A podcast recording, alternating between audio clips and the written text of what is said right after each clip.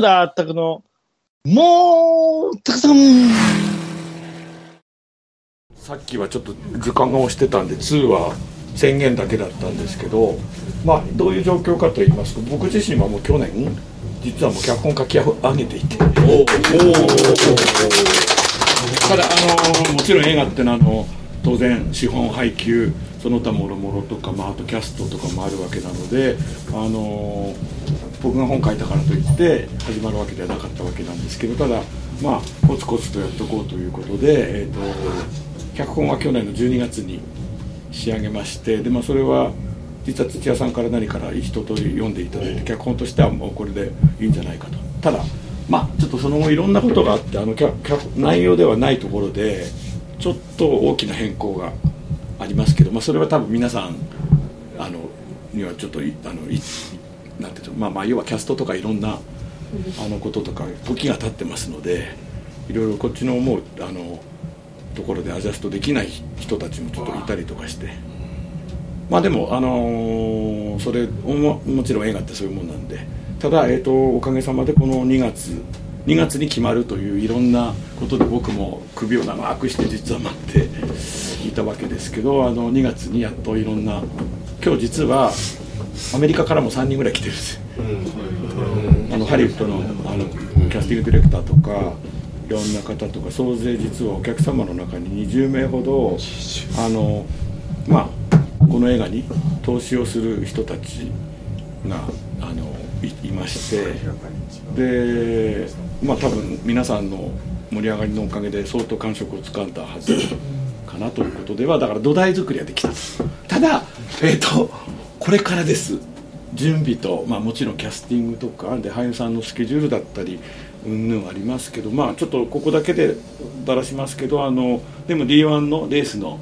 にばっちり合わせたい。今日の皆さんは本当にあの今までねあの最初は一緒に共にしてあの聖地巡礼とかいろいろ行ったりもしてきたメンバーなので若干秘密をあのばらすとあのやっとコロナが明けてドリフトが東京ドリフトに戻ってきたわけですね。去年あのお台場で。でえーと、当然来年はもっとパワーアップするということと、あのー、来年来年取れればいいんですけど俳優さんとか含めて。ただあ来年今年だ。今年の最終戦の東京ドリフトは我々がショライティングをする。どういうことかっていうとあのあの恵比寿のあのナイトレースみたいなことを我々がアートアートとしてライティングをする。みたいな、まあそんなことをちょっと目標にして動いてます、うん、まあただ、えーと、そこから編集してだからやっぱり次皆さんに届けるのは最短で2年後かな、だって前の洗い部分も編集1年あ編集と音楽付けで1年かかってるんで。余ってるんで入れさせてください、う。ん10月11月に撮影して完成したのが次の年の12月なんで。まあただですねあのまあ皆さん食い飲みあ乾杯はちゃんとやろうか乾杯しましょう。じゃあ乾杯に向けたいいネタがあります。今日皆さんにあのマスコミ発表とかメディアだなんだかんだとかじゃない制作発表したのは実はえっ、ー、ともちろんみ。上げちゃってよかったです。あ、いい、どんどん上げてください。もう五十件以上。全然いいです。はい。えっとね、これもちろん関木さんを含めた名なんですが、次は撮影情報を皆さんに流します。おお。え、これ見に見に行ってるってこと？ですか。で、どういうことかっていうと、例えば東京でやりま、東京ドリフトやります、恵比寿やります。で多分 D1 の開催日じゃない時にもちろん撮影やりますって言った時にもしいらっしゃればおさも含めてお誘いいただいて、えーと、スタンドに来てほしい。4号がいるなら押してまいるだからまああのもちろんねだから早めに告知するんで、まあ、来た来ていただいたらね1日いていただくとかってことにはなりますけど確実に移るしもう実は現段階で東洋タイヤさんから芝タイヤでしょ？から何から。まああとはそういう DMAX から何から。で中村直樹に至っては去年の86はもうアライブ分用にもう取ってると。かそういう状況。で、えーと、アライブ社に関して言うと去年、まえーと、ドリフトマスターズでヨーロッパに行ってるんですけど今年直樹さんがヨーロッパに出ない。であの旧 S15 と86どっち使ってもいいよという状況までいってる。っていうぐらいもう足元ができているかな。で当然だからあの、D まあ、いろいろ前段はちょっとねあのなんだろうドラマはあるんだけどその行った先っていうのはやっぱりこう日本の今の D1 の土壌プラスやっと戻ってきた東京ドリフトを使って間違いなく世界に発信する感じかな、はい。まあ、そして抜けるんでじゃあまずは乾杯しましょう。はい。今日はよろしくはい。短い時間ですけどよろしくお願いします。ない。人がない人がいる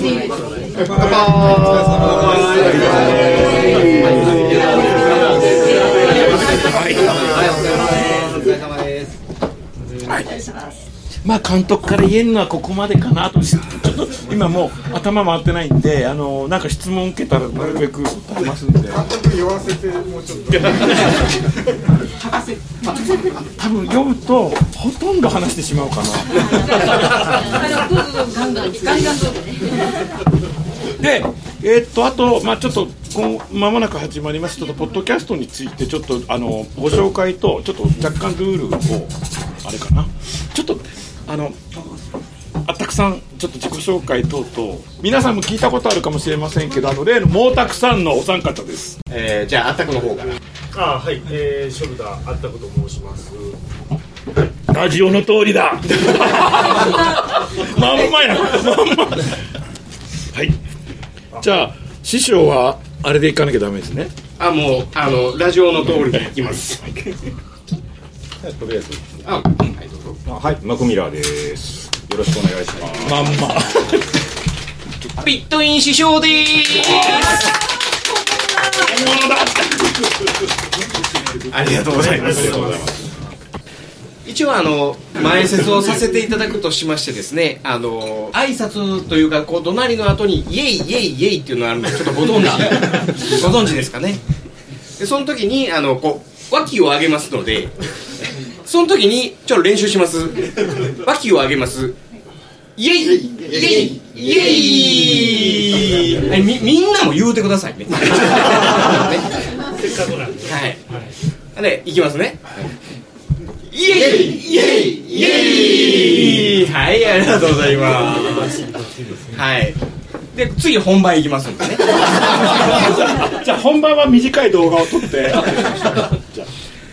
それではたくさんよろしくお願いします。はい。ということで、えー、いきますよ。はい。はい始まりました。ラップ94です。はいショルダーあったくです。はいマクミラーです。ピットイン師匠でーす。はいということで今回も始まっていくわけなんですけれども。はい。なんと今日はなんと今日は。なんと今日は下山天監督にお越しいただいていましてプラスアルファアライブ星人の皆さんにお越しいただいています。どうもお見事でございます。イエイイエイイエイありがとうございます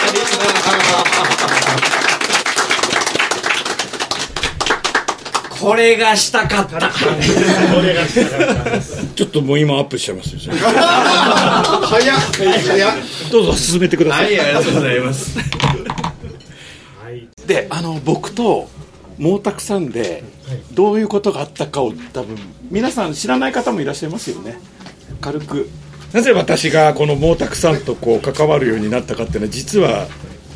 大問題がありまして。はいちょっとじゃああのご説明お願いします。どうぞどうぞどうぞ、まあ、今回ね、えーまあ、こうやって皆さんお集まりいただいて、はい、ありがとうございます。あのまあ、今回ね、これ配らせていただいたんですけど、まあ、ポッドキャスト自体ご存知ない方も中にはいらっしゃるかなっていうところで、まあ、あの Apple Podcast とか、 Spotify とか、まあ、そういったところであの無料で聞ける、まあ、ラジオ放送ということで、あの w i f i のある環境でダウンロードしていただければ、あのいつどこでも聞けると。好きなところでやめれるっていう。一応ご存知だっていう方いらっしゃいますか？はーい。え？ー、これ毛沢さんをですか？うん。え？え？こんだけした？えありがとうございます。いやもう一人か二人。一人か二人やったら嬉しいねってこれスポ言ってたティソフトなくても一応は聞けますよ。ね。確かウェブで。聞けます聞けます。はい。あのソフトをダウンロードしていただければもうより聞きやすい環境にはなるかと。配信のお知らせも行きやすくなりますので、ということは半分の方がまあこう経緯をご存知かと思うんですけれども、えーまずこのピットイン師匠と、えー私が、えー、アライブ・フーンの映画ご紹介の時にドリフト嫌いやね。俺はドリフトが認めんと、はい、申し訳ございません、えーかなり番組内でバチバチしまして。え私ちょっと挟むとドリフト嫌いが荒い部分なんかだから見る見るかっていう作品批判にすり替わったってたのかな、そうですね、うん。はい。はいどうぞ。僕はあの塚口三三劇場の最上映でアライブフォンを初めて見て、衝撃を受けて、もうこの良さを少しの少しでも多くの人に伝えようとしたところ、はい。はあドリフトなんて言ってた何なんか車横向けて煙いっぱい出して何が楽しいねん。とモータースポーツ、はい。FIA が公認してるならなおさら、うん。ドリフトなんてタイム競えへんとおかしいやん、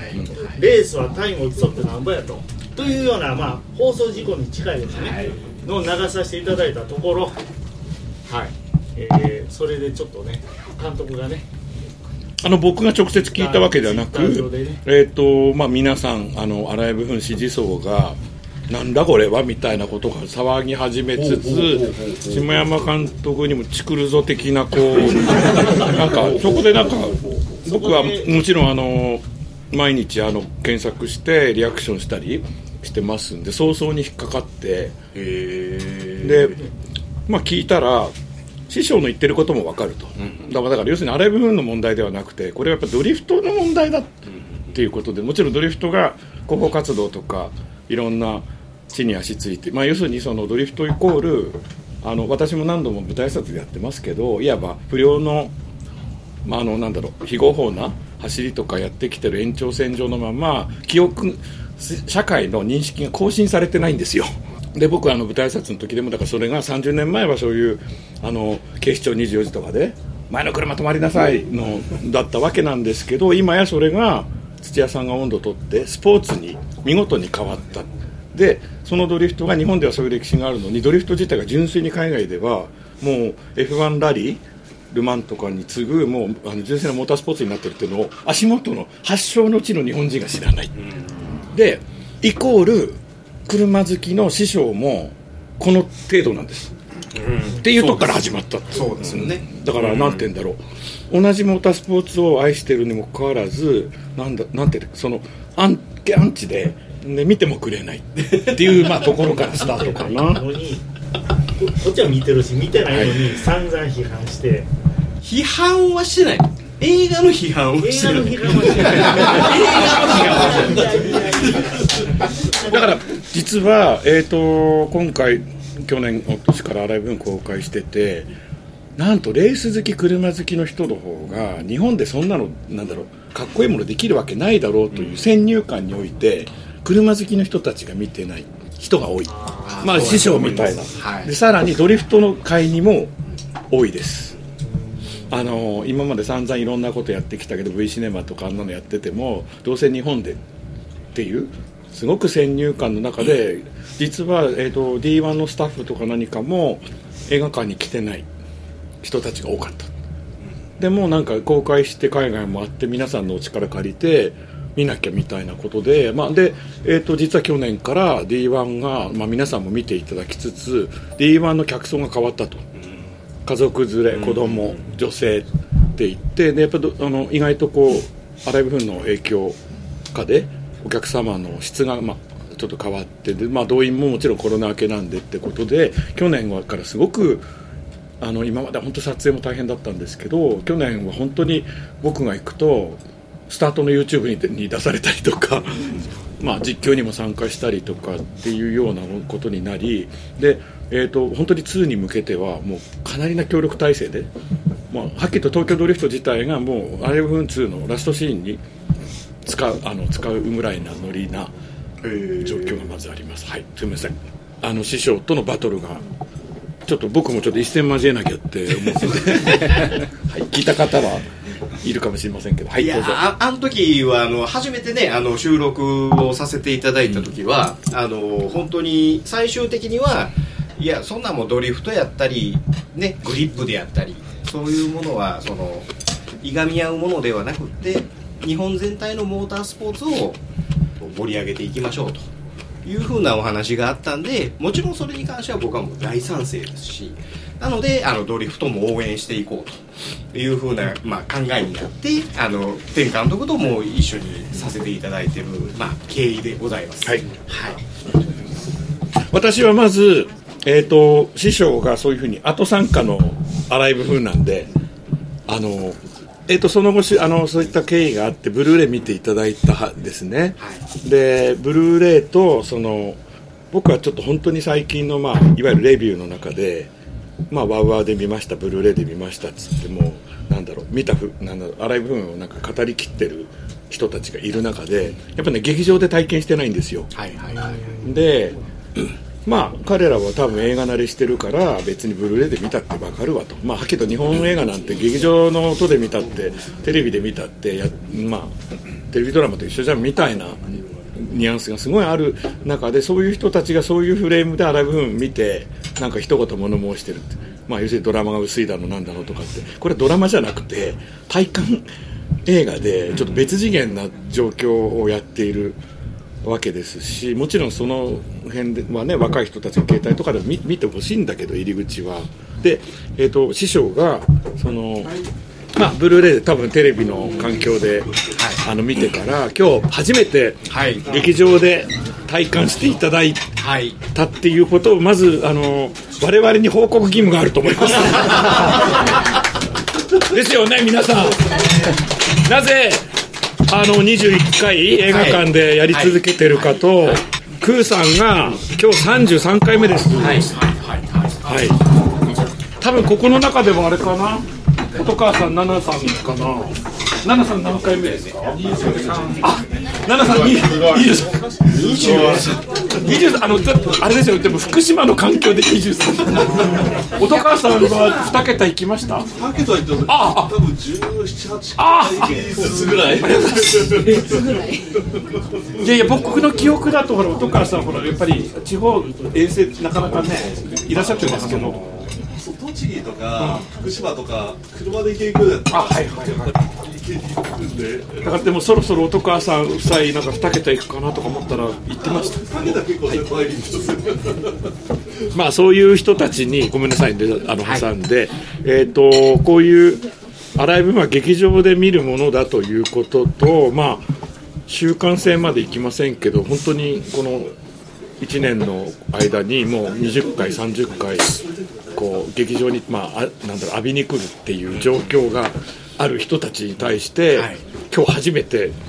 要するに劇場で見てもいないのにアライブを語ってるわけじゃないですか。今日はちょっと攻撃、今日ね、ちょっと攻撃モード。で。列目でした？今日は E やったんで前から言うと ABCDE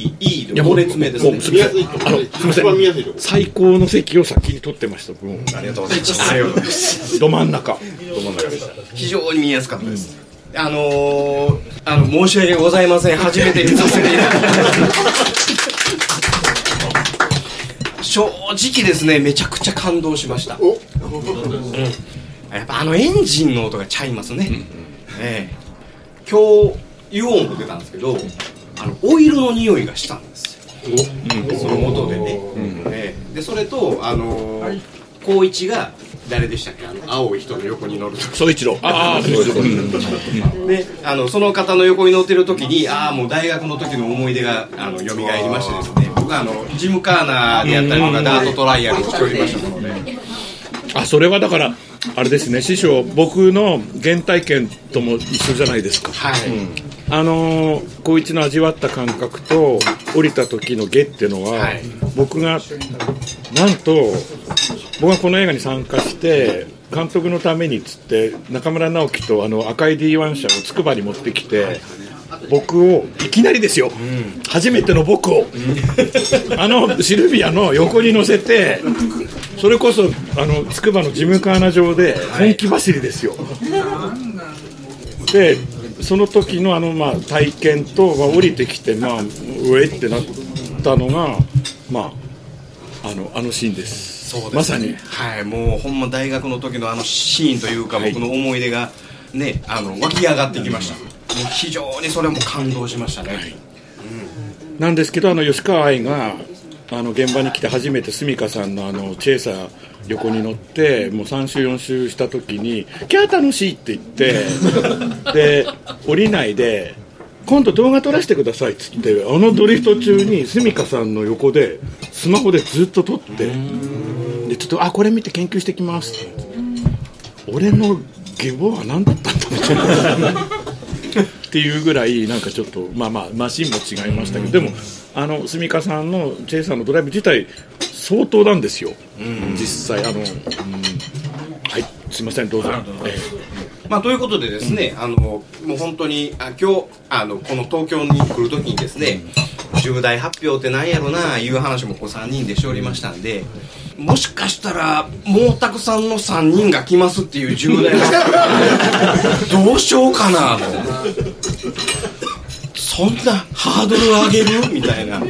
やったあじゃなくてよかったです。ほんまに。2の話でむちゃくちゃよかったです。ありがとうございます。あとあの、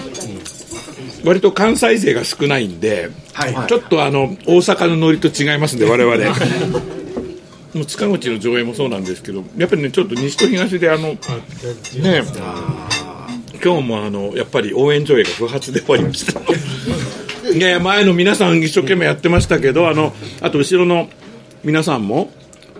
あのあとなんだっけ86さんがもうあの全部福田さんの完コピしてて、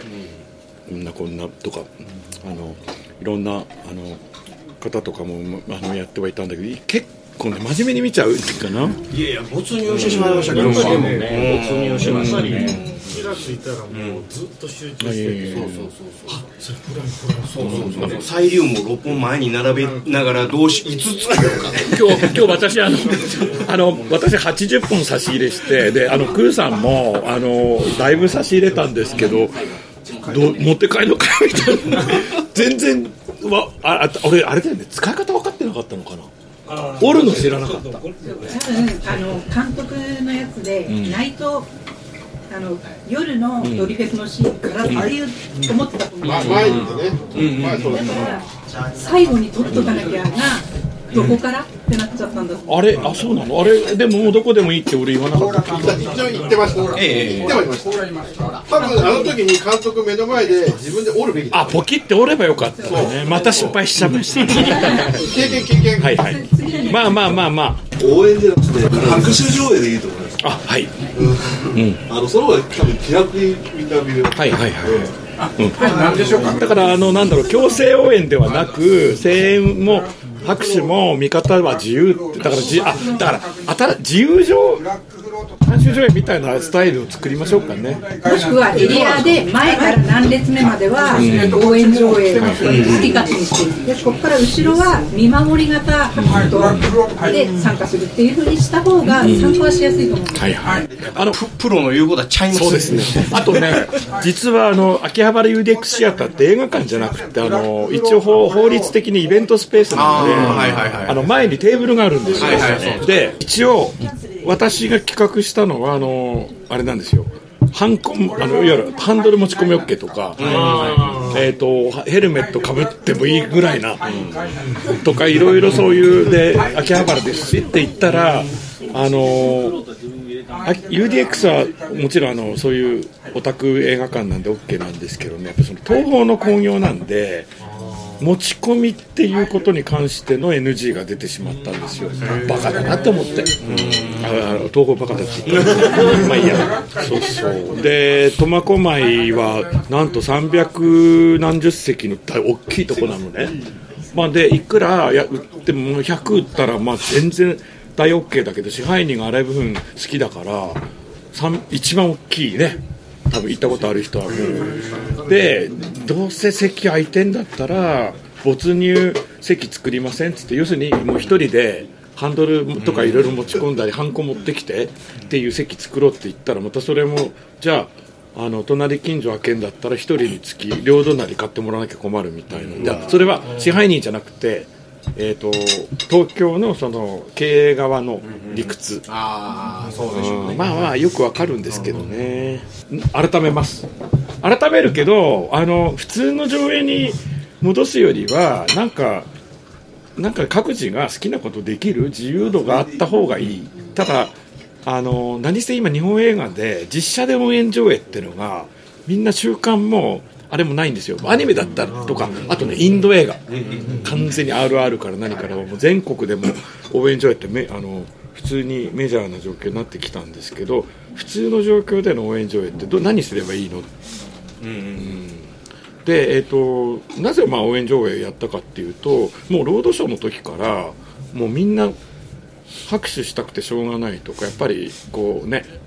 ゴールの瞬間にガーッとかって言ってその体が動いてしまうとかあと逆にねそれを苦情であげる人もいたんですよ。前の人がうるさいうるさいというか。で試写の時かな。あの、まあ、イオン今回イオン映画なんで全国のイオンで試写をしましてで僕もご挨拶行けるところ行ったらし映画館映画終わったらおじさんあおじさんっていうかそのぐらいの人が「監督」って「足毛にしました」で「なんて映画作ったんですか?」ってどうどうしました?」って言ってもう2時間クラッチ踏んでて「久々なんで」って言ってこんななって「俺のせい」みたいな。でも僕はその時確信したのはあアライブンってこういう映画なんだって思ったの、うん、だからなんかあの RR のマサラ上映とかあのあとあのまさにあれですね。塚口の爆音とかああいうやっぱ体感型で行って少なくともちょっとこれ話短くするんだけどあの日本映画って真面目な映画も必要だしですけど2時間お金払ってすごく社会性とかと向き合ってこうまあ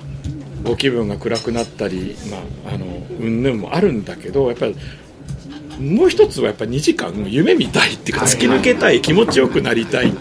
っていう。で僕が映画館あの映画界を目指したのはやっぱり子供の頃見た「スター・ウォーズ」とか、あのまあ、いわゆるスピルバーグルーカスとかでやっぱりに学校サボって2時間宇宙に行けるとかインディ・ジョーンズと一緒にもう歌あのねあの異空間で探検できるとかってやっぱそういうふうにこうなんだろう逃避と夢を見るために映画館に行ってたわけですが、あの昨今、まあ、自分も職業としてこう映画に取り組んだりしてるとなんて日本の映画って心をこう、まあ、打つの痛めつけるというか考えさせる暗くさせる暴力差別とか、まあ、それはいいんだけどなんだろうスカッと幸せにして映画館を出す映画がちょっとあまりにもないわけではないんだけどっていうことかな。ででそれはストーリーだけではなくてやはり物量で快感を得る部分ではやっぱりそのエンジンの不可視だったりであの SDGs からすると荒い部分って 逆を言ってるのはすごく。ただただし、えっとこの誤解も解けなきゃいけないんだけどじゃあレースでどんだけ燃料使ってんのと、ドリフトなんてせいぜい20秒ですよ。それも2台です、だからちゃんとデータ取ると下手すると飛行機の1回分よりレース全部の燃料の方が少ないはずなんです、絶対そうです。少なくとも国際線の1便飛ばすよりレース1回分の燃料の方が絶対少ない。でもああやって音出す煙出すうん。ぬんでみんな誤解を受けてる。でさらにモータースポーツ自体トヨタも含含めて絶対技術の向上。この間の石川県の地震で何が起きたかってやっぱり電気自動車が充電できなくて、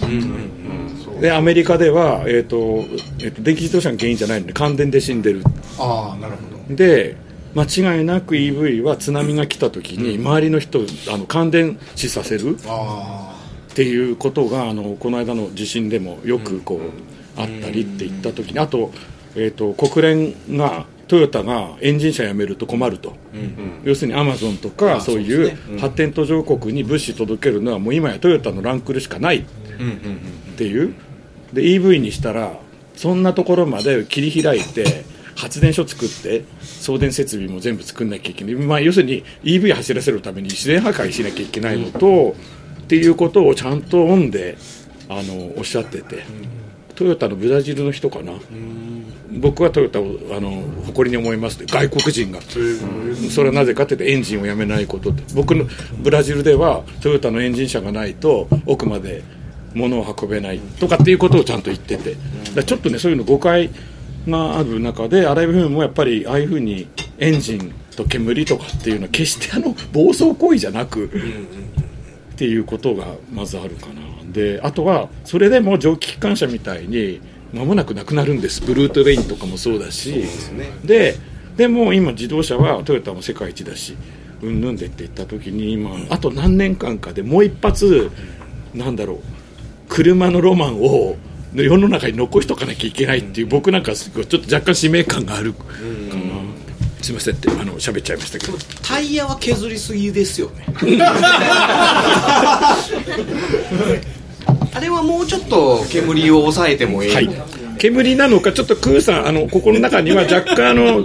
ドリフトさっきのあの星のおば様もあのチェイサー乗りなんですけどあのラジコンはツルツルです、はい。あの要するにねあのツルツルの滑らせでやっていて、で、あの煙を出す出さないは僕にとってはなんかもうちょっとなんとかならないかなっていうかロマン、はい。うん、あのがあるわけなんですけど例えばえっ、と去年の本当に優勝何回もやってるそばぎりさんっていう若いトップレーサーはラジコン出身。ああそうなんですねラジコンラジコって実際はい。アメフトもはい。あそうなんですで来た実はねそこはちょっと若干パート2にネタでもらってるんでい。やい。や言ったしあい。やい。やあのねラジコンラジコンい。わゆるラジコン出身のあのえっとドリフターもそうですけどあの実は作品の中にルイス・ハミルトンもラジコン出身でええで、えー、とまだグランツーリスモもある前にルイス・ハミルトンってイギリスでもやっぱり黒人の家族でそんなに裕福ではない中でやっぱりだからラジコンを買ってあげたら本当に天才的なドライブしたんでお父さんが頑張ってやっぱりカートに連れてってって言って彼がそのチャンピオンまで来たって。で、えー、とラジコン出身はですね車を客観的に見てるんです。はいはいはいはい。そうですね。で例えば今回の中村直樹から、えー、と皆さんはあのシミュレーター嫌だって。うん。もう要するにちゃんとハンドルもペダルも反応して自分がもう実車に乗ってないと何もできないっはいはいはいてい。うでもある世代からはシミュレーターでもトレーニングできるそれはそばぎりさんみたいにもう遠隔で操作してる。はい車を。だから自分がハンドルを握って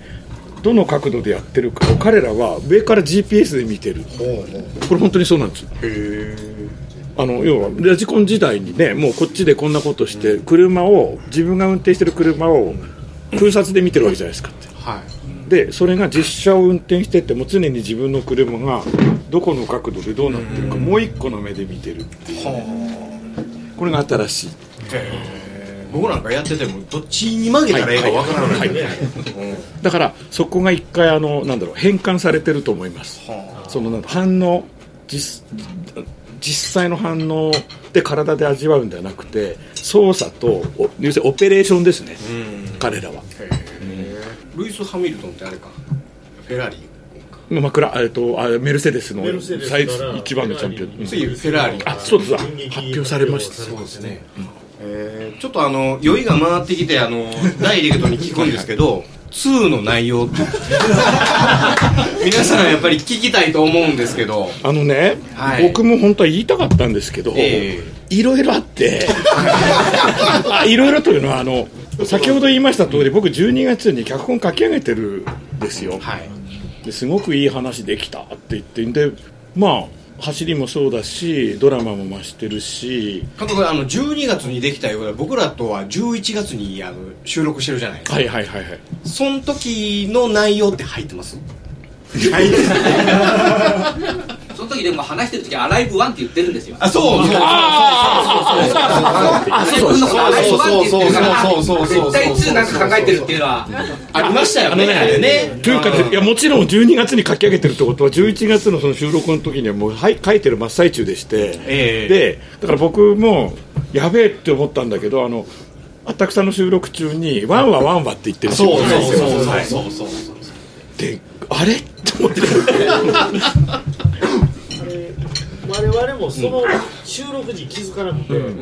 後で聞いて。後で聞いてああとそれ書き込み方してる方いらっしゃいましたよね確か。いらっしゃいましたいらっしゃいました。監督がワンって言ってることはって言って。そうそうそうそうそう。そうあこれ絶対あるわ、1回目に撮った時は言ってなかったんですね、そうそうそうはいはい。そうです2回目の時にワンワンワンワンって言ってて、そうです。あれ？あのっておやでおやおやって感じでしまあ、その2の話で言うとさっきも言った通り、まあ、本当にあの荒い部分を支えていただけるレーシングチームドライバーから、まあ、組織から何からあのあまり実名は出せませんけども相当な前作を超えるいわゆるバックアップいわゆるもう土台ですね、まあ本当に各レーシングチームドライバー出ません協力しませんっていうところは一切ないどころかもうあのかなりなある程度な大手といいますか。だから次回作は本当にタイヤにも困んないしマシンも困んないどころかまあオフレコですけど、はい。オフレコですよ直近。し てどう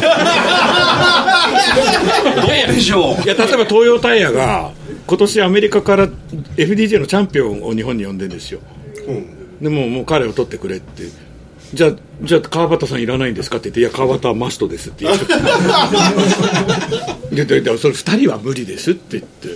アメリカのあれでしょフォーミュラドリフトジャパンのチャンピオンを断ってるんです。仕入れるわいやいや断るというかだって川端さんと2人出すわけにいかないんで。でどっちじゃあ川端さんいらないんですかって言ったらいや川端のはマストですって言うからいや東洋さんだけそんなとりあえず今はお約束できませんっていう、何を言いたいかって言いますとあのそういう荒い部分のそのなんだろう基礎がすごく整ってきてだからそりゃゴジラとかねああいういろんなキングダムみたいな何十億の作品じゃないまあ普通の日本映画の予算であるにもかかわらずワンもそうですけどやっぱりその日本の自動車のあらゆる人たちとサーキット含めあとはモータースポーツを愛してる人たちがもう完全になんだろう協力してくれるというそのマンパワーと、まあ、機材タイヤ含めてって言ったら実はこれ結構日本で一番金かかってんじゃないかなと。実質。ワンの時もちょっとあの僕は途中から感じたんだけどと。でえーとまあ、その12月の脚本がちょっと狂ったのは あの、えー、とやっぱりあるキャストが無理で、う。ん。まあそのそれをまあちょっと考えてるのも楽しいんじゃないですか、うん。無理でっていうのはもうしょうがないです。いろいろあって、うん、ただ、えー、とそういう人はいますけど逆にもう普通に次出ますよっていう人たちの方が多いです。圧倒的にまず。うん今度あのーぜひ野村さんにねうん。野村周平さんに、あのゲーム野郎にドリフトなんかできるかって言わしてほしい、それをあの3では、ん。その2に出てきた言われた人が3でまた言う、3までかかってるんだまあ、トラさんのようにね、はいはいはいはい。もう代々こうそのセリフを言うていくっていう作品にしていただきたいです、なるほどね。あの2かどうかは分かりませんけどあのアライブンって進化していかなきゃいけないと思っててまあ例えばそもう本当に漠然とした夢ですよ、はい。自分が生きてって取れればですけど4とか5の時はもう自動車じゃないかもしれない。ああなるほど。だけど子供たちが要するにあの音出し煙出しの実測 G1 ドリフト知らない子供たちがバーチャルでいわゆるスカイもうスカイラインとか GTR とか子供自分たちが生まれた時になかった車をむしろやっててレトロのあのバーチャルな空間でその日本の要するに近未来だった間もなくて日本の自動車が車用になってった時にか子供たちがバーチャルのネットの中で昔の我々の好きだった車をね運転してるとかね。それ面白いで。僕はそもそもそもあのなんだろうネット対戦になってだから自動化運転でネット対戦やってると世界中の人が世界各地であのハンドル握ってんのになぜか走ってるダイビスサーキット。で全部自自動運転。ああなるほど。でやってで、はいまあ、例えばですけどいや僕 SF 好きなんでそういうもうなんだよく向こうの映画に出てくるこう大富豪がいてね、さあ世界一のテクニックを競いますって言ってもその場所にはいなくて、無人の車だけが並んでたら実は世界中で全部ネットででその中には子供もいるとかね、っていうぐらいなんか本当にワンツーって言ったら当然日本の映画界だったらヒットすれば3匹目ってことになった時に「エイリアン」とか「スター・ウォーズ」と同じように。でもあのなんだろうミスリードでも映画が何やるべきかって言ったらなんだろう未来を提示すること、とかってなんかちょっと夢をえまあだからこれもねあのさっきあのオープニングの映像じゃないですけど2年前に公開した時はもう本当に俺田舎帰ろうと思ってたね もう次回作ないなってぐらいあの本当に今日いらっしゃる方は本当に封切りから試写から見て支持していただきましたけど皆さんご存知ですけどやっぱりロードショーの最中はもう本当にお客さんが少なくてさらに「トップガン」だ「ドラゴンボール」だとかあと誰も見ない東京オリンピックみたいな映画で要するにあの回数取られるんですよ、あそういうなんか動員映画みたいなのはあの人気があるないかかわらず映画館がやっぱり回数を割り当てちゃうかなっていうのがちょっとあって、なかなか皆さんが見たいっていう時間に見てないけどでも嬉し変な知らせがいっぱい来て、栃木のレートショーが満員とか。でこれもね宇都宮のそれも宇都宮東宝かな？宇都宮東宝のレートショーがみんな帰って帰るんですって。それなんでかっていうとみんなで見に来てるから並びで撮れないと、要するに、まあ、例えば4人で見に来ました、でもまばらにこう埋まって、4人が並びで撮れないから、今日見るのやめようって帰るって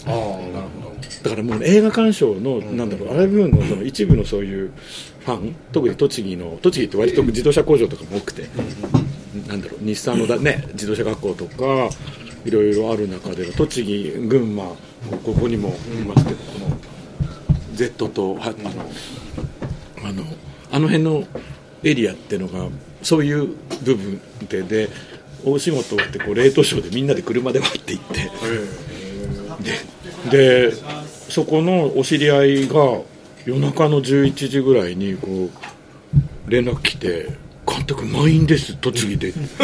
あと宇都宮で」って「えちょっと全然冷凍ショーでしょ」みたいな。とかっていうなんかおかしな現象がありましたね。あとはあの夏さんご覧になったか分かんないけどあのなんだっけえっと、うん、で高崎のイオンの支配人がまた女性でうちは間違いなく日本で一番の音出してますよ監督とかって。言うでそれはなぜかというといやイニシャル D の件ですようちはって。言ってあはいはい。はい要はうちがあのやんないとやんないとっていうのは要はあの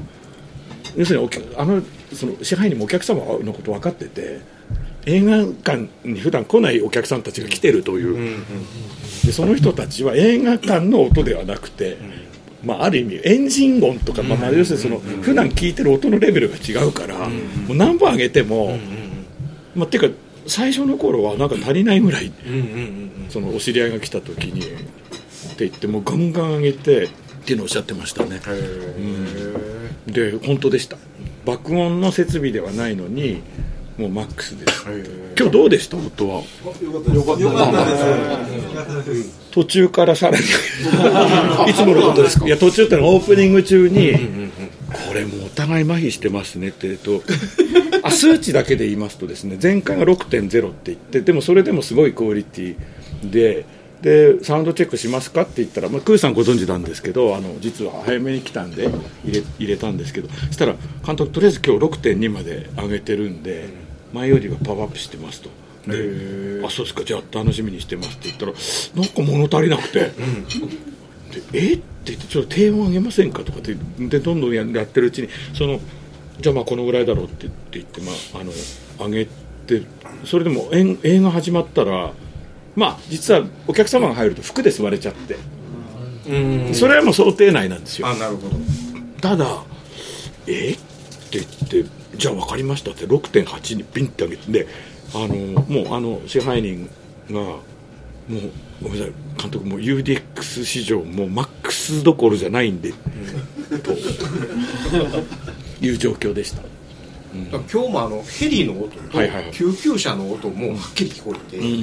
あこんな音入ってんねやろ、あとはね難しいのは低音も上げてるんで、低音にそういうディテールが食われちゃう、でちょっとそこはね致し返しで、上げた分本当は低音を抑えるともっと細部まで聞こえるんだけど、お客様はやっぱり腹にくる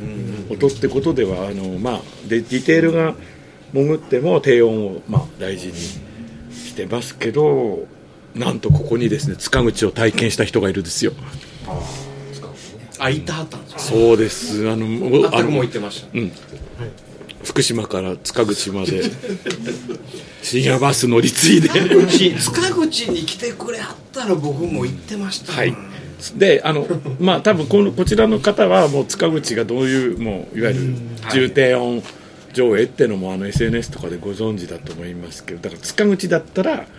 低音もあれも全部分離する。っていうかもうあの別物なんで。あそうなんそうですマスコ行ったらあの東宝のご音なんてもうもうもうお子ちゃまです へあそうだだってこんうんあの鉄筋のビルが揺れるってだから隣のみ三井住友銀行のボールペンが転がるって都市伝説です っていうぐらい。でさらに、えーとえー、とアライブ・フーンとマーベリックの上演の時は下の劇場はストップです、これ大変ですよ。だってミニシアターミニシアターって昔の4つぐらいの劇場なんですけどあのシアター4っていう1階のいわゆる爆音でやるときは地下の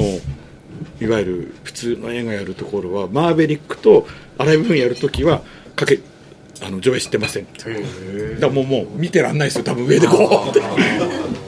でもいおっしゃってたのが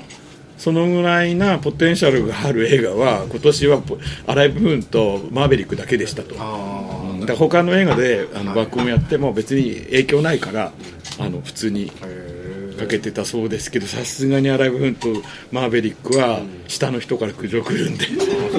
とおっしゃってましたね。それってなんでやってくれへんのですかね？ちょっとお願いをしてみますいや本当でもねあのでも塚口さんとあの縁がいいんですけどえっとねドリパスに関して言うと東宝なんですよ。ああそうか。だから、えー、と大阪でやる時も東宝難波ゴーンシアターでやった後に塚口でできないかなって言って根を根回しして塚口さんに手を挙げてもらった、うんでそれが最初のロードショーがまずあってででもそ,、えーとね、それが普通の夏だったですね。でもう1回やったのかな、うん、2回行きましたからね僕は。2回目の時にそうです。ただ1回目1週間あの塚口って1週間しかやらないじゃないですか、で1週間の最後は120人ぐらい。120あそこ140ぐらいなんで、あほなキャパは今日とはあんまり変わらない？今日より少ない。あちょっとそう少ないけどあの塚口さんの方が奥行きがあるから昔の映画館なんでえっとねごめんなさい、その前に、実はペン監督と我々を結びつけていただいたカステルさん。カステルさん。カステルあはい。どうも皆様こんばんみマッチング大学のご紹介をさせていただきたいと思います、そうだそうだ。このツイッターでね、はいは今でいう X でですね、あの あの下山天監督にうちのラジオのあの放送事故会をうん、送ってよろしいかと。聞いていただいてもよろしいかはい、ということでね、リンクを貼っていただいたということで、僕らはあの監督とつながることができましたので、カステロさん、ありがとうございます。はいあの僕は俺を言いたいんですけど、こちらのお三方からすると告発されたんでこんなことを監督やってますよと関西で。という、まあ、ところから端を。あの、あの回もですね、ある程度奇跡がありましてね、あの、本当は僕、出る予定やなかったんです。あ、そうなんですか。僕と、僕は出ずに、あの、普段まあったくマクミラーとやってるマクミラーがやる予定やったんですけど、マクがちょっと予定が合わなくってでしゃあないから僕出たんです、ほん。で僕出たらなんやドリフトの話か。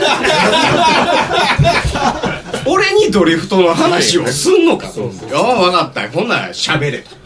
いうふうなスタンスで始まってほぼ喧嘩です。それがラップ56ですね。ラップ56ですね。はい。えぜひお聞きいただいて。ない方は聞いて。いただい。て、え。はい本だけ一本だけこのラップ56の喧嘩会聞いたっていう人いますあありがとうございます。それはみんな聞きましたね。あのね、あのリスナーさんの中であの聞いていただいた方は私をブロックした人があの今日も今日も政治の皆さんで、なんであの人来ないのっていう人がいました。ああそうなんですか。原因は僕やと思います、はい、その批判云々でなくてあの人たちとはネットの距離感で言いたい。あそうなんですか。ええありがとうございます。あのネットの距離感っていうのは会うと何言うか分かんないっていう まあそのぐらいあのみ認めてるし大,、まあ、大切にしてるということだと。は、はいい。や非常にありがたいただ会って話すると何言うか分かんないっていう。そのそこそこがこうちょっとこう怒りに変わるあ一応あのブロックは解除されております。あ じゃあ誰のことか分かってます？ねフォローしていただいて、フォローはまだしていただいてないので それはまたあのぜひあの、フォローはいただきたいなと思っておる次第でございます。だんだんあのあのアライブ政治のもうあの組織力を持ってきたんでね。そうですね。はい。前は本当にあのちょっと同窓会ぐらいから始まったんですけどあのなかなか今やちょっとこう力を持ち始めた。ほんまですね。これからちょっと力を発揮していきたいと思うんですよね前監督はもう国会議員になろう思ったらなれるぐらいの勢力ありますんであのまあ多分自動車業界も含めて 無理でしょうでもあの本当にあのコアユーザーの皆さんのいろんなご自身それぞれのね哲学があるんでぜひ聞いてみてください本当に、はい、ありました。ではそれではあの皆さんからご質問いただきましょうか。はいそうですね、はい。じゃああったくさんから。あのえっ、と僕にストレートにあの質問してみてくださいもう NG なしで答えます。どうぞ。はい星野さんあの自分チェイサーのけれども、えと今年で11年こうなって、あの大きなトラブルもなく、事故もなく、あの細かいところは直しながら、一生懸命まだ乗ろうと思ってます。そして、えー、アライブを見たときに、なんとチェイサーが出てきたんですね。知らなくて見てたら、あチェイサーだって言って、もうそれから、わあ自分の車がこういうふうに走ったりとかあの山走ったりとかする姿があるんだなすごい感動しまして、であの島山監督に質問ですなぜチェイサーを選んでくださいましたか、はい、あのまず、えっと、星野さんのあのチェイサーってもう 2J ですよね。あいやいや 1J、あーはいはいはい。まあ、1J、2J っていうのは、あの、まあ、ちょっと、あの、まあ、ほぼ、まあ、お同じと言ってもいいとは思いますが、えっと、チェイサーかマーク2か、あとはなんだっけ？セクレッサですね。で、さらに、あの、あのエンジン自体は、グラウンのエンジンでもあったわけですよね、3リッターかな。で、えっと、その中で、チェイサーが一番こうなんだろうクールですよね。前はあの、えっと、当時、まあ、僕もだってでもあれかな高校生ぐらいの時の車かなでやっぱり、えっと、クレスタってこうちょっとこうラグジュアリーな。でマーク2はお父さんの車って言った時にあの、まあ、カローラ店かなあれ。確か。あチェイサーが。でやっぱりあのその3兄弟の中で一番こうシンプル。でシンプルな分無駄がなくて要するに当時でいうとデコレーションがあんまりない中では、なんだろう自分をこう誇示する部分では貧乏くさいんだけど走るという目的の人からするといわゆるクラウンからと同じようなエンジンの中ででその3兄弟の中で一番軽いわけですよ。でデザインもシンプルでみたいなんでやっぱりそこにちゃんとそれをかっこいいと思う星野さんみたいな方がいる。要は街で乗ってて素人はチェイサーよりはクレスタとかクラウンの方が金持ちじゃんとか思う時にやっぱりそういうのをこう取っ払った、まあ、当時でいうと86乗ってる人たちもそうだと思います、やっぱりそのなんだろうでかい車乗るよりカローラだけど、スプリンターだけど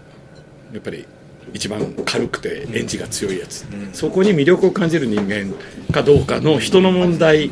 がまず、えー、と今回の映画におけるチェイサーをチョイスした時に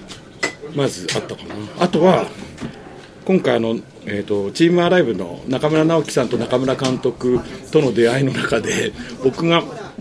ご挨拶に行った時にあのチェイサーって中村監督のガレージの前で錆びて置いてた。のそうそう。だからあんレストアしたんですか？いやいやだからあんな色じゃなくてよくある白と黒のボンネットでいやいやもうもうあのえこれ何ですか？って言っていやたまなんか遊びで使えればなと思って置いてるうちにもうどうしようかなっていうで僕はこのその車見てあこれを光一の練習車にしたいって何の理由もなく。でもちろんチェイさんも知ってたし。って言って僕はそのそこにあったボロ具合が良かったの。よくあのいわゆる恵比寿とか、あのドリフトサーキットに向いてある要はボコボコになってもいい車って本当はそれが練習車なんですけどでそれを練習車でにしようって言ったらこう一体何を血迷ったのか次行った時にあの車になってたんですよ。えーちょっとちょっと待ってちょっとバケットになっててでもう何ターボも積んででもあの何あのワインレッドの色々ちあのちょっと僕自分の思ってたチェイサーともうすちょっとっていうぐらいだからえってだからこれ映画で使うんだったらってことででまああででもあのバイオレットになったことでやっぱその夏美ののチューニングしたチェイサーという大事にしてるチェイサーというのはその後で生まれた話です、あなるほだから面白いのは今回そのストーリーができてからの車ではなくその工程の中で中村監督のところにあった錆びてるチェイサーを使うって言ったらあの形になったんででさらに可愛いまあ可愛いというか夏美が運転しててもいいななんていうのチェイサーの中でもこう武骨感がないけどハイパワーでおしゃれでって言ってでで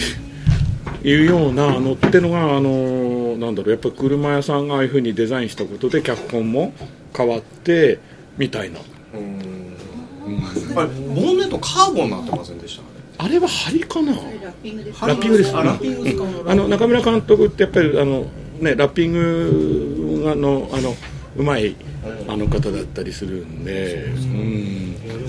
センスいいなって最初思ったんですよ、あでもシフトノブはスイッチついてるあれでええの。あの時代のやつ。あれでええみやから最近また流行ってるんです流行ってるんですかあれ今回のオートサロンで5分で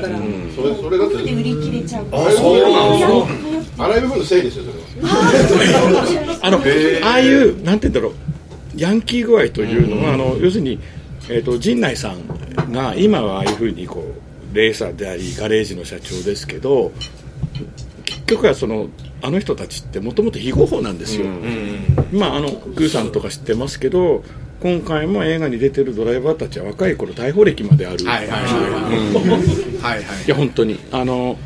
っていうぐらいなんて言うんだろうちょっとこうまあヤンキーだけどちょっと質の違うヤンキーですよね、その非合法っていうのがスピードを突破するとか、ここで走っちゃいけないの突破であって、まあ、正直言うと人を傷つけてる非合法ではない、でも道路交通法とかそういうところにおいての非合法っていうのがまずあったんだけどでもなぜそこを犯してまであの逮捕されるかって言ったらそれはやっぱりねスピードに対してですよ、っていうのはそこは映画の人間ですあの映画からすると、そこなんですよと、かな。だからやっぱりそういうこうなんだろうルール違反まあ非合法ってのはよくない、けどあの映画って時としてやっぱりそっちの人間を描くことが僕なんか今回本当に確信して今日本当は言いたかったんだけど、まあ、例えば日本のドラマってなんでつまんないかっていうとみんな大学出た警察官僚医者先生、まあ、要は遊んだことのない人たちが企画を決めてる、だからいわゆるなんだろうアウトロー、非合法不良感度が一切ない、だから全部コンプライアンスコンプライアンス。で荒井文ってやっぱりその不良は出てこないけどそういう人たち陣内さんとかそういった人たちっていうのはやっぱり旧不良不良といってもあのなんだろうこんな不良じゃなくて。まあだからあのチェイサーだから多分今星野さんも昔はすごい。なるほどこう首都高を走ってみたいなとか、今今こうやって言ってますけど多分 多分昔はそんなもんじゃなかった気がしましたけどチェイサー乗るタイプやないですもんね。実はあの保育士なんですね、子供にはもう本当にあの絵本もあの車の絵本を買ってきて見せたり特別あの紙芝居だったりとかミニカーとかも。でもチェイサー以外スポーティーにカーに。してチェイサー以外に3 台持ってましたよえっとね、チェイサー混ぜて3台で1台はワイエティそれは本当にドリフト用にあの改造してやってます。あのサーキットあのもちろんサーキットというのは。サーキットでお金を払ってそうもう一台は親から引き継いだ BM なんですけどいいのでそれもまた捨てられないわかりました。じゃあどれがオートマなんですか？どれがオートマ？青トマは BM, 親からのででもあのホイールを BBS にしたりミシュランミシュランタイヤを絶対に出したりとかあとあのパネルも色変えてみたりとか。なんかいろんなところ変えちゃったんでだから親が捨てるって言った時に捨てられなくて私が引き継ぎます言っちゃったんですね。それであのまあ引き継いで。友達になりましょう。お家にあります。横浜に住んでるでも京都もあの行き来してるんです。あほんまですか？はい。またよろしくお願いします。あの、まあ、チェイサーから始まりましたけどあそこにあの青いシルビアの人と同じ人がいてちょっとあ一旦話をシルビアにしてみたいかな、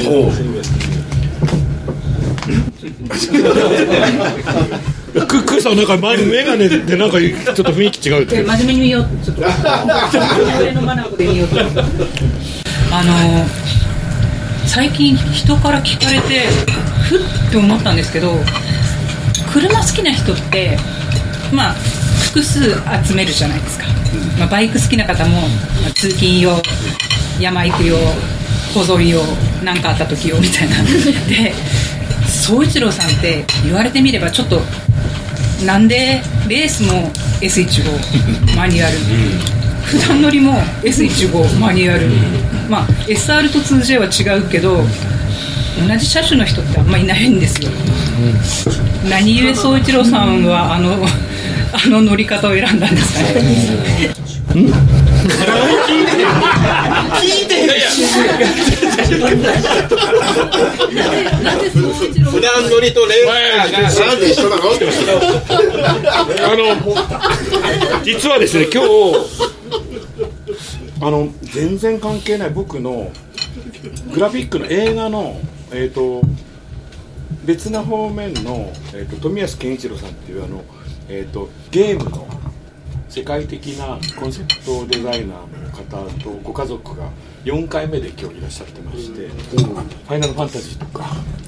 えー、とあの辺のあの壮大な世界を描いてる方がいましてでその方のつてでなんかあのアメリカで活躍してる、えー、とラリードライバーの方日本人なんですけどそしたらその人今日来てまして。ちょっとしこの水原ハリサさんっていうこのラリーでラリードリフトでも活躍してる。でアメリカでもアメリカでドリフト活躍してる。でこの人が見てください S1 広いやつ普段乗りで、でまああのネットで検索するとすぐ出てくるんですけどやっぱこの方があのなんでレース目指したかって言ったらやっぱりねあのワイルドスピード東京ドリフトを若い頃見てしょもう刺激的ででやっぱ時空を超えて自分がやっぱり今でもあの時の日本車に乗りたいみたいな思いがある中ではあの、まあ、クーさんの答えに関しては俺はレース戦うシルビアと普段乗りのシルビアはなんて言うんだろうな僕は僕がレーサーだったら同じ車乗りたいです。なんだろう。あの確かにチューンも馬力も全部違うかもしれないけどサーキット終わってもまあなんて言うんでしょう。人にはプライベートと仕事って分ける人がいるですね。でも我々は分けたくないんですよ。仕事も遊びの延長だしプライベートももうライフワークでなんだろう抜けたくない。なんかお仕事してると例えば俳優さんとかなんだろう。役が抜けない人がいるん。ですよクランクアップしてもう次の作品まで10日ください。要するに終わってもうなんか3日ぐらいずっとその役で話してて抜けられない、僕も意外とそのあのその人間でまあでも昼より別な仕事する時もあるんですけどなんだろう。クランクアップする撮り終わった時が一番寂しいし意外と監督って完成してからがお別れなんで。だからお別れした以降今日こうやって1年半経っても荒い部分から抜けられない自分が最高に楽しいんですよ。と同じようにそのレースの知る要するにイエス1号を降りたくない思い。っていうのは自分の感覚だったらそうな感じ。でそれに対してあとはだから、えー、と高一は実写じゃなくてシミュレーターでも、さっきのあのラジコンの人じゃないけど実写乗んなくても分かりますよと、で昨今のあの去年のグランツーリスモも走ってないのにゲームでは何百回も走った場所だって言って責められるっていうここの世代間の問題かな。だからそのアナログ的にこう体感してる人間とそうじゃなくてもうオペレーションとしてデータでもう責められる人間とっていう世代間のギャップがすごくあると思います、僕もあの大学の時にジムカーナダートトライアルをやってた時は EP71 って言ってあのスターレットを使ってたんですよ。でスターレットで速くなるんやったら街乗りもスターレット乗れって言われてたんですよ。ほんだらそのちょっとしたその挙動がやっぱり分かるようになるのでそういうふうな競技をしてる時にその挙動に対応する能力がつくんだというふうなことを聞いてあの僕街乗りはスターレット乗れへんかったんでめっちゃ遅かった。ですやっぱり速くなろうと思ったらやっぱり街乗りもやっぱそういうふうな同じ車を乗るっていう気持ちは分からんでもないです。うんだからあのなんか師匠とこうなんとなくこう近づいたのはそのさっきのそのスターレットのその挙動っていう小さい車ほどこう感じることができるっていうのと荒い部分のケツで感じろ、ああそうそうそうですそうです、まさに。ででも次世代はあれ必要ないんですよ。ないんですよね。だから中村直樹さんとかそのああいう人たち横井さんまで入るかな。その街乗りから上がってきた人はそういうこう挙動体で感じることを気持ちいいって思ってる、でもまあラジコン出身とか高一含め次世代はもうそういうことではないんですよ、ドスの、まあ、いわゆる点数を取るために何度の角度でいけば点数があるという、でこれは僕はドリフトで何を見たかって言ったら日本の教育かな。うちもまあ息子がいて、まあ、ちょっとねあのアメリカ行っちゃったんですけどやっぱりこう向こうの教育と同じだなって思ったのはその点数を取るための攻め方をする、でも中村直樹とか横井さんって点数も取るけど、魅了する走りをする、魅了する走りをするからマシン壊す反対側向く、でもお客さんは正直で優勝したするより準決勝とかの前の横井さんと直樹さんのビタビタがに喝采をする、でも1位になってないポイント取ってない、でも俺の中で僕はなんかすごくだからそこがこう魅力的かな。だからそのグリップにおける最終的なこうラップの1位2位3位ってリタイアもしました並んでるというよりはなんだろう古いプロレスかな。一戦一戦。定番のまあどうせマッチメイクだけどあもうラッシャー木村と馬場さんだったらこうだよねみたいな。とか この組み合わせだったらとかっていうことに対しての最高のこうマッチメイクをしていくっていうのもすごくなんかドリフトの一個一個になんかある気がするかな。だから今回そこになんか高一っていうこうインベーダーを放り込んだことでおっさんたちが結果負けるんですけど気持ちよく負けてってくれてる、意外とね正直ドリフトこれ何20実際見に行ったら一瞬じゃないですか。これどうやって映画にすんだよって。その間何やってるのかも分かんないしだから結構カメラテストやって挙動を見たらあこんなに20秒の間にこんなことやってんだって。実は多分僕しか知らないんですよ。ドライバーの人も恵比寿であんだけ飛んでたんだって。飛んでたのは分かってるけど実際にカメラが下でものすごい置いて語りに置いてますもんまあまあでも、うん、そうそう。だけど当事者はどんだけ飛んでるか、まあ、要するにその飛んでるのは分かってる。高さを全く認識してなかった。だって自分の走る荒い部分で見てこうだったのかってみんな言うんですよ。スローモーションで撮ってるからあこういうふうに要するに自分は操作まで分かってるけど挙動とかタイヤがそういうふうに客観的になってたんだってみんな荒い部分で知ってることが多くて。僕この間初めてそのサーキットで走ってるドリフトを見たんですよ、はい。そのそれはあ名阪スポーツランドなので,、でそれはもう練習に来たはる人やったんですけどめちゃくちゃ上手な人めちゃくちゃかっこいいんですよね、やっぱりそのタイムもやっぱ速いような気します、あんなん見てたら、ええ。でもやっぱりね煙は吐いてへんかったはいはい。その車乗って帰らなあきませんので、ね。うん。でもやっぱかっこいいなと思いましたんでやっぱり生で見るのとやっぱ全然違うんでしょうね、え監督あと10分になりました。はい。じゃあちょっとあの車の話にちょっとこう寄せてたんであの純粋に多分映画が好きで来てる方もいらっしゃるので、あのまあ多分その代表格の音川さんという。いやあのあちいやあちらのご夫妻は本当はもう僕あのもう本当スーパー映画ファン。すっごい。いやでいやスーパー映画ファンというのは正直あらゆる部分でいいのっていうぐらいあらゆる映画をご覧になってる方でただあのいや本当に映画のファンでして、ままあ、あの結構見させていただいてます、うん。ただ本当にあの荒井部分がロードショー死者の時と、まあ、ロードショー始まっても実際あのその立川っていうそのすごくあの塚口みたいな爆音、爆音って極音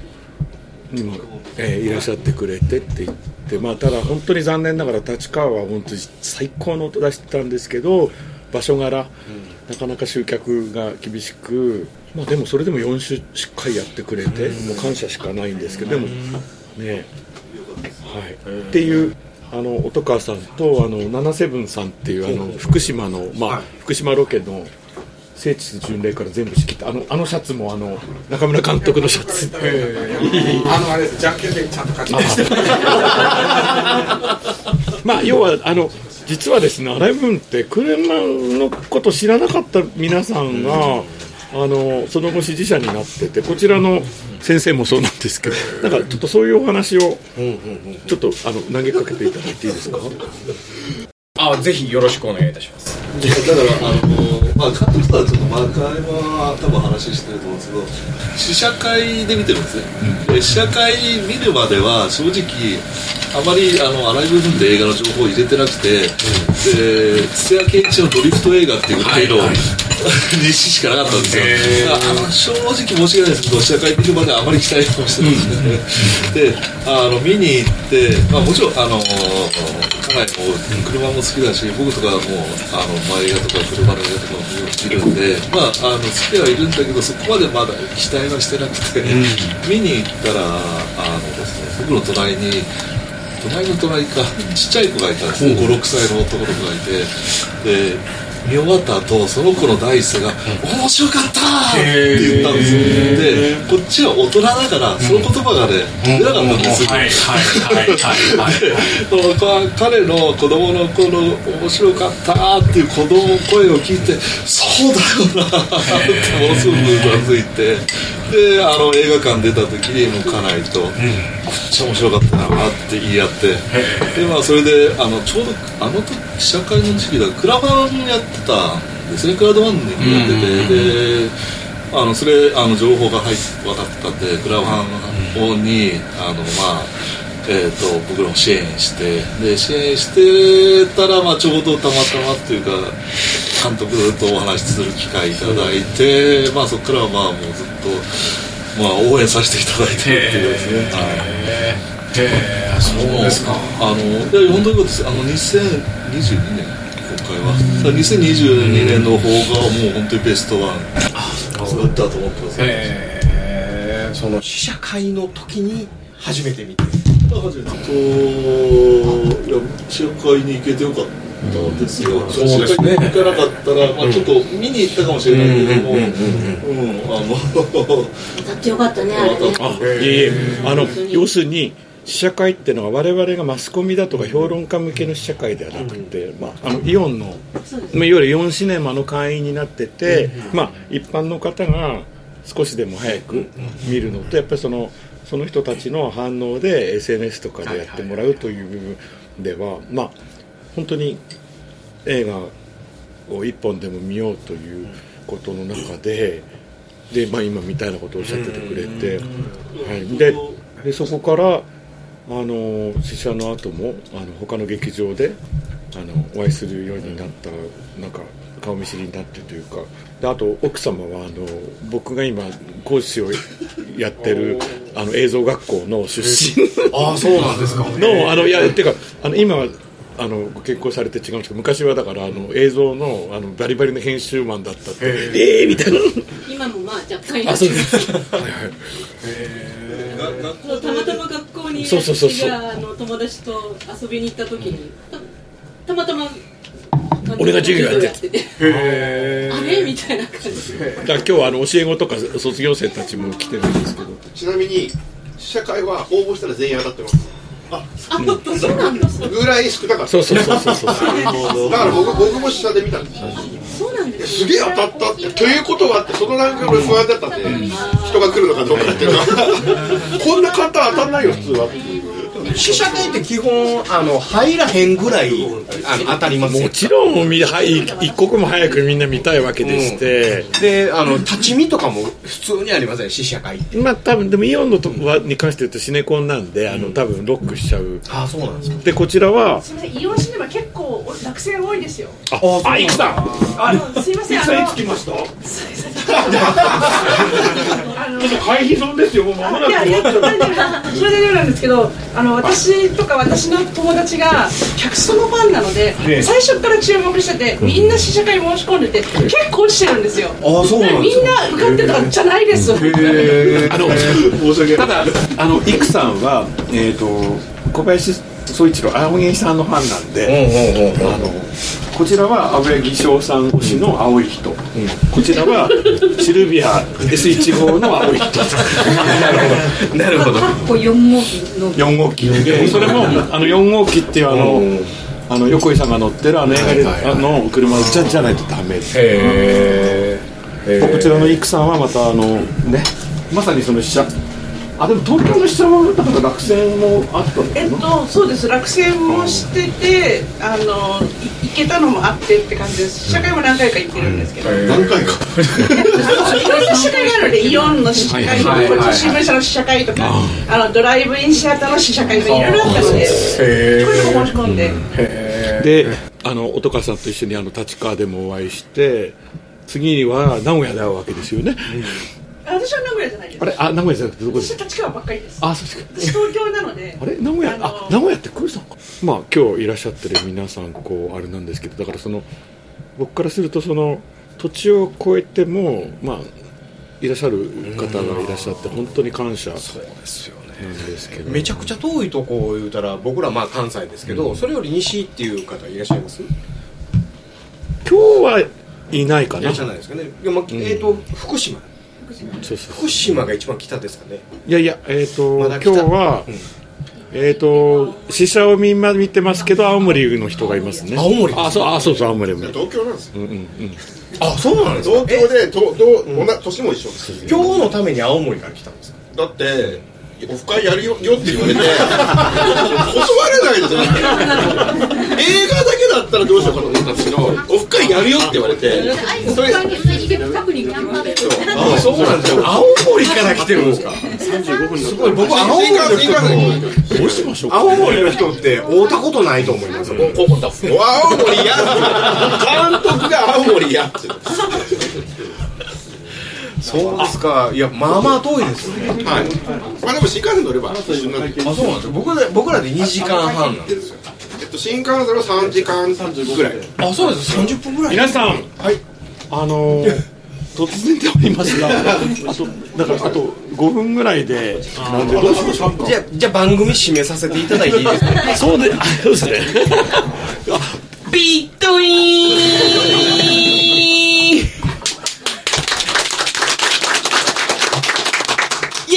イエイイエイイエイ忘れた頃に来ました。すいませんでもまあちょっとまあでもなんか構成が聞いてるよりこ濃い話もできたかなとありがとうございます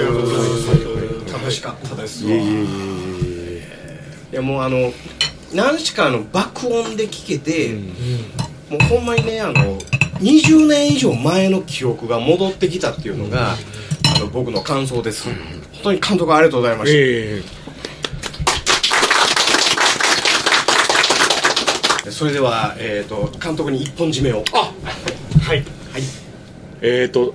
2なのに1本。全然ダメですね。まあはい。えっ、と荒井部分今日上映の成功とさらに2に向けて皆さんのお力をお借りします。よろしくお願いします。せーのありがとうございますぐだぐだぐだです。荒井部分監督の下山天です。映画「荒井部分」は現在ブルーレイ DVD 発売中です。そして Amazon プライムほかあらゆる、えービデオオンデマンドで配信中です。ぜひご覧ください。イエイイエイイエイ